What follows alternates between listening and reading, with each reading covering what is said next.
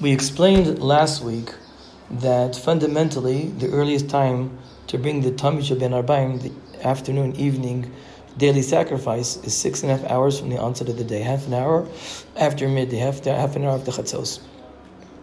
We also said that Lamaise, practically speaking, they would always bring the Kamir Tamid after nine and a half hours, at nine and a half hours to the beginning of the day, that is the re- that so that's three and a half hours after chatzos, three and a half hours after midday. The reason is because, as we said, that the Tamid Ben Arbaim was the last sacrifice brought during the day, and afterwards you couldn't bring anything.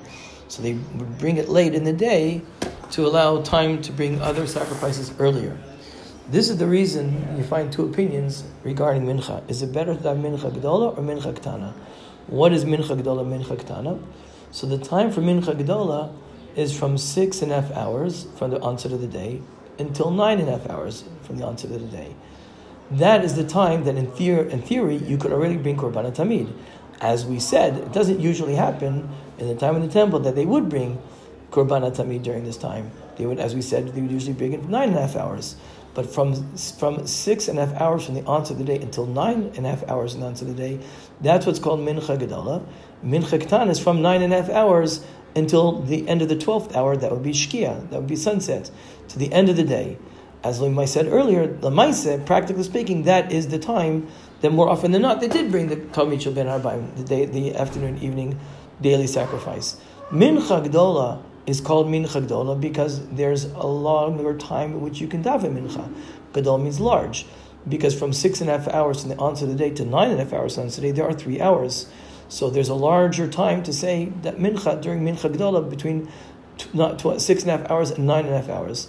But the second time, mincha ktana, which is nine and a half hours until twelve, the end of the twelfth hour, that's two and a half hours. So that's why they call the first unit mincha gdola, and the second unit is called mincha ktana. There's more time to daven mincha, three hours in the first unit, mincha gdola, than there is in the second unit mincha ktana.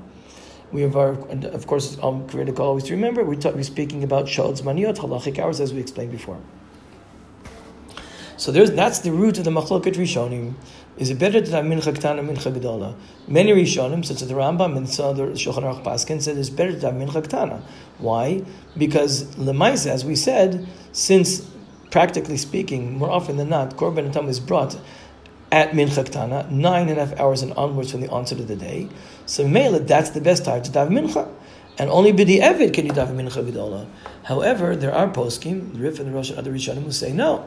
Since lemaisa, lemaisa, theoretically at least, you could bring the tamid from six and a half hours from the onset of the day. That's why lechatchila you could have mincha mincha gedola.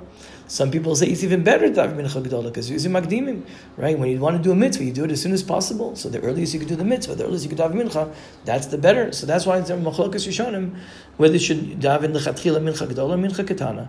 Lemaisa we generally pass that it's dafka better to daven mincha ketana if you have a choice. Of course when there's a need, you can absolutely daven, absolutely daven mincha gedola. For instance, a classic example, a poshut example, if you could daven with a mincha mincha gedola, or only individually mincha ketana, clearly it's better to daven mincha gedola with a minyan. Or, for instance, it's something that many yeshivas do.